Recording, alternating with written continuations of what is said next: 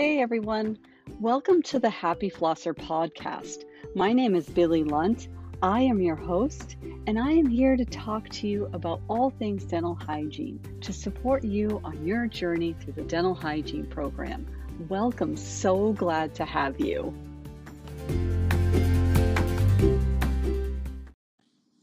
One of the things you have to learn about in your community dental health class is program planning. You have to understand the process, the different stages, and how that all comes together. And there's a lot of questions on your board exams that have to do with program planning. So I'm going to try to condense it into one podcast episode. There's the assessment stage, the planning stage, the implementation stage, and the evaluation stage.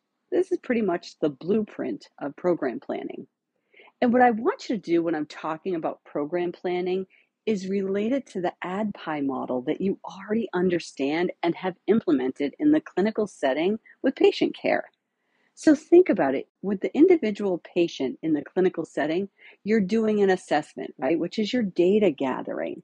You create a care plan on the treatment that your patient needs based on the assessment and the diagnosis.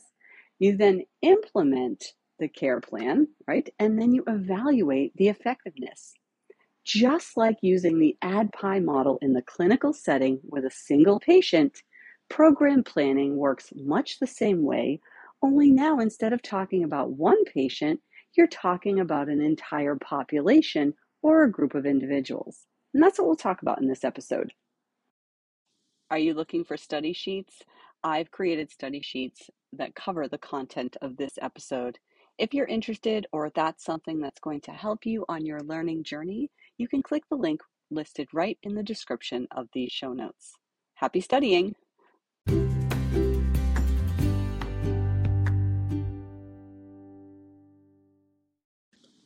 Just like with patient care, you're only as good as your assessment. If you don't do a proper, thorough assessment, then your diagnosis and your implementation isn't going to go well. When you are putting together a program or you're trying to do program planning, excellent assessment is key. You want to identify who the partners should be, determine what your goals are, figure out where your resources are going to come from and what you currently have. You're going to collect some data and organize and analyze the data so that you can figure out your needs assessment for planning. Evaluate that needs assessment and self reflect for change so that before you even get started on moving into the diagnosis part of program planning, you actually know exactly what your needs are. So, defining the stakeholders is your first part in the assessment.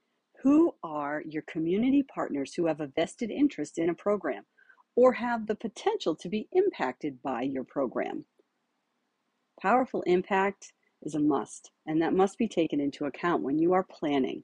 Key stakeholders can be gained or lost through the outcomes of the program.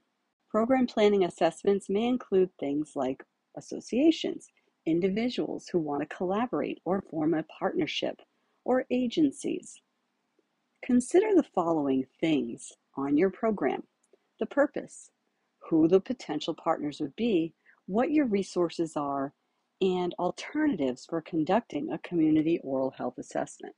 What are your options?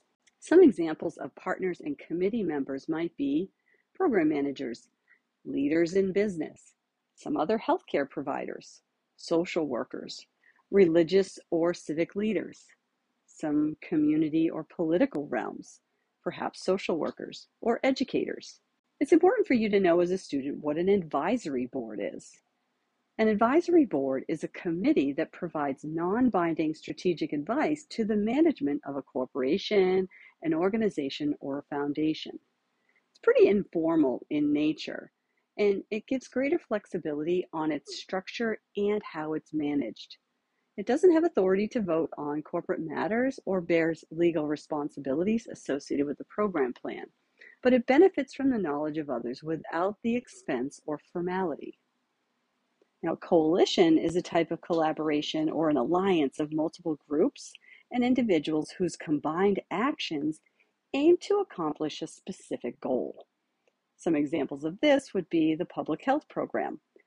And the members within a coalition might be people from government, within the community, some people in education, some healthcare clinicians, maybe public providers, third party policymakers, and people from higher education and K through 12. Now, community involvement and program self assessment is really a crucial step in identifying the oral health concerns and planning actions that are needed in order to resolve an oral health problem that you determine has a need. So, when you're conducting that self assessment, think about when you're working with just one patient in the clinical laboratory. So, when you are conducting a self assessment in a community based program plan, you're doing a self or internal assessment to evaluate your forming an organization and considering the individuals and the group roles. These individuals might be key players in helping you determine your goals, objectives, and what resources are available. It's really worthwhile to conduct an internal or self assessment during the initiation phase of a program being developed. After you've done that internal assessment, you can conduct an external assessment by exploring the missions and roles of other organizations in the community. These are your stakeholders. And when you consider the organizational capacity, the power structures, the strategic plans, the commitment, and the resources that are available, it may change the design of your program. So once you've identified your assets, some of the gaps that exist, some of the needs that are present, some of the problems that are there, the resources that you have, some of the solutions that you've come up with, and you've developed partnerships within the context of the community, now you can put the plan together the findings that come out of your assessment lead to your goals, your objectives, your plans, your policy development, your interventions, whatever program you've decided you want to create to solve an oral health problem. And this is now when you can th- consider things like grant funding. Think about how you will collect your data for sources and support. So, primary data or new data can be collected specifically for use in your program. And secondary data is the stuff that's already there, that's available for you, that's common knowledge, that's widespread. And you can use that data to support your efforts. For efficiency, it might be best to look at what data already exists out there. This will help save you money and establish some flexibility as you get started. So you're going to collect your data. You're going to collect the qualitative data, which is your subjective data collection, helps answer your why and how of your program. And the pros of this is that lifestyle observations may predict behavior patterns among your populations or your targets. The cons of qualitative data is that it's time consuming. It may have some bias and it may have limited use. Now, quantitative data is your objective data collection.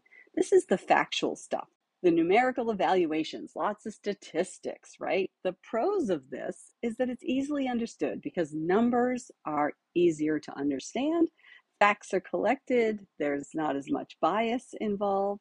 The cons with quantitative data is that it often has large samples, large numbers of corresponding connections, and it costs quite a bit of money. Okay, so you've collected your data, you've completed your assessment. Now, what are you going to do? Ask yourself, what does measurement mean? What kind of things are we measuring? What should we measure in our populations? What do I want to know about my target population for planning and supporting a program? You have to answer that question in order to know what data you're going to collect. Now, we use things like dental indices to help collect data about populations. There's different types of dental indices. We have simple versus cumulative. Now, a simple dental index measures the presence or absence of a condition. An example of this would be the plaque index. A cumulative index measures all past and present evidence. Uh, an example of this would be the DMFT index. Indices may assess a condition that is reversible or irreversible, or a combination of the two. So you have to know that there are two classifications of indices. There's reversible and irreversible. A reversible index would measure a condition that can be reversed, something like gingivitis. An irreversible index measures something that's a cumulative condition that can't be reversed, something like dental caries or fluorosis. Which dental index you use is determined by the type of condition that you are assessing. and it's specific to the information of interest or the needs of the patient.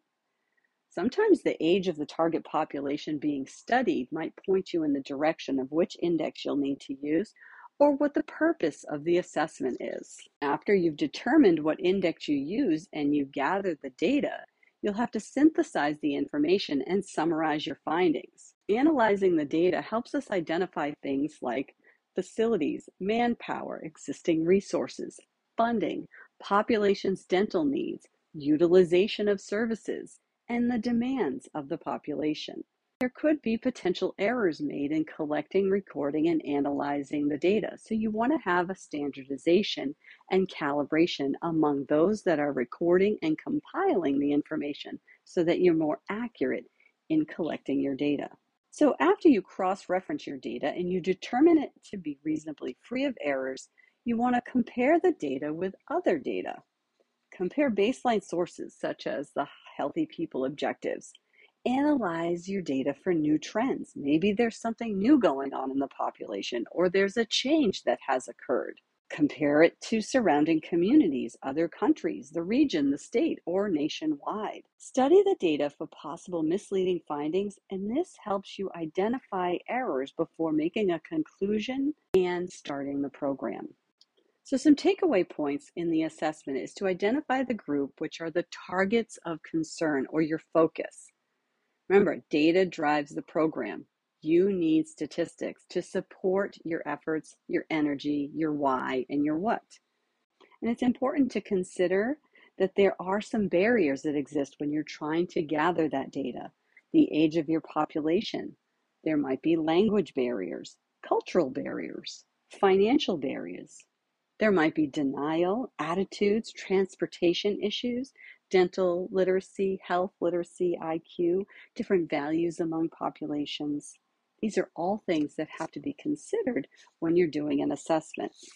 So, the basic steps in the planning process. Identify the primary issue, set the priorities for your assessment, develop a mission statement, develop two to three main program goals a measurable process and outcome objectives in order to assess the process in addressing the health issue. Select a plan to help achieve your objective. Implement your intervention. Example, provide an oral cancer screening to 200 nursing homes. Identify the available resources. Consider what the problems and constraints are, what the barriers are. Develop a plan or a strategy perform an internal assessment and an evaluation in your planning stage, and then map out a timeline for developing and implementing your plan. It's important to understand the difference between a goal and an objective. A goal is a broad based statement of the change that you desire based on the priorities.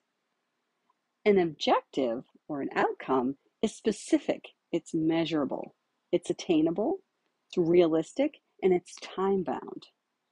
It's called a SMARTY objective, now reflective of consumer needs. Goals will come out of the assessment and through a group consensus of partnering organizations. The partners involved in the program must recognize why the community is conducting an assessment and what the community hopes to achieve from it. Now, the objectives or the outcomes are the activities undertaken to achieve the goals of the assessment. They may be altered and refined continuously throughout the effort of the program. The importance of goals and objectives is to evaluate the interventions based on the mission goals and objectives. They are embedded into the basic planning cycle it's a framework for community oral health improvement processes, thus, assurance and assessment for improvement. It's good to have a work plan or an outline for your program, which is a short description of the project goals and outcomes, a list of the participants and the organizations, and what their roles and responsibilities are a list of all the equipment, supplies, and facilities that will be used to implement this program, and the specific tasks with indications of which tasks are dependent upon the completion of other tasks. You also want to have a schedule of the tasks start and completion times, as well as budget and record keeping. You want to have an outline in specific detail of how a project will be conducted, who will work on what, and when and who is accountable in order to accomplish the program goals. When you are implementing your program, you're putting that plan into action. You actually begin the program operation. You can revise and make changes once they are identified, which sometimes you don't know until you've hit the action step. You'll identify the workforce and operations management, follow the framework of steps that you've created in your outline, and refer to the work plan report. Document all your data and information collected throughout the implementation phase. You have to remember that when you are documenting your data, it provides useful information and it allows you to make decisions for future programs or changes that need to occur. An effective community program plan is designed to meet the needs of the community. It's based on sufficient community resources, it's cost effective, it targets an identified need within a population, it's accepted by the community, and it is sustainable over time. Program planning is an intricate and critical part of community dental health. Community participation is crucial in order to have an effective program that's planned out and implemented. You have to take into account the determinants of oral health as a systematized approach for addressing a community issue, a condition, or a disease. When you are starting a program plan process, start with a vision. When planning, there's an idea, a vision, where you or the group wants to go. You have lots of support behind you when you are going through the process of planning a program. The CDC has developed infrastructure developmental tools on the how to guides for planning and implementing assessments. And this uses logic models for guidance to help you through the process. Where to begin with community dental health program planning? Start where the people are. Use community values and concerns. What are people concerned about? Think about the health promotion models that you've learned about in your community dental health coursework. Can you name a few of the models? Think about the health belief model or the behavior change model, the trans theoretical model. All of these different models are designed to help you be better at putting a program together. What works best for specific populations? What works best for specific settings? How much will it cost? When we're talking about public health, you have to factor in the cost. Who will benefit from this program? And how much of an impact will we have on the overall health of the members of the community that are involved in this program. How is the intervention accepted by the population? You can put together a program, but if nobody is utilizing it, then you will not have an impact. These are the things that you need to consider when you're talking. In review, when you are talking about program planning, use what you already know and are familiar with with patient care. So the four steps assess, plan, implement, and evaluate for changes that are needed. The assessment takes the longest, just like with patient care. You do a long assessment so that you can collect all your data, so that you put the accurate treatment plan together. So, with a program plan, same thing. There's a lot of people and steps involved in the assessment phase, data collection phase, so that you can put the right program together for your community. You see how you're using everything that you already know about patient care.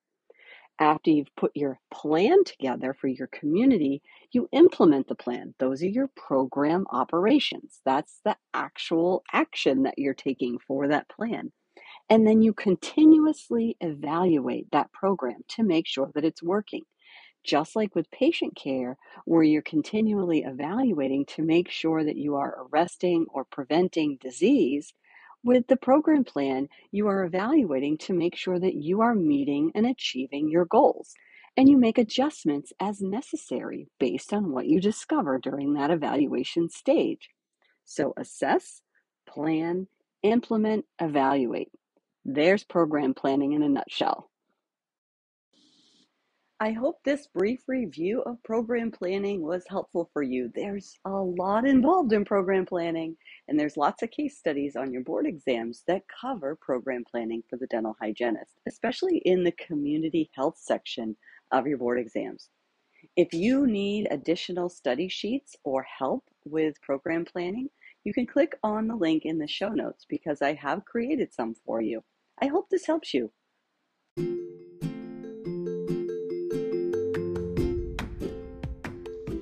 I would invite you to ask any questions at all that you need answered.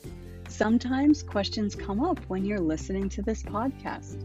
If you have a question, most likely someone else has the very same question.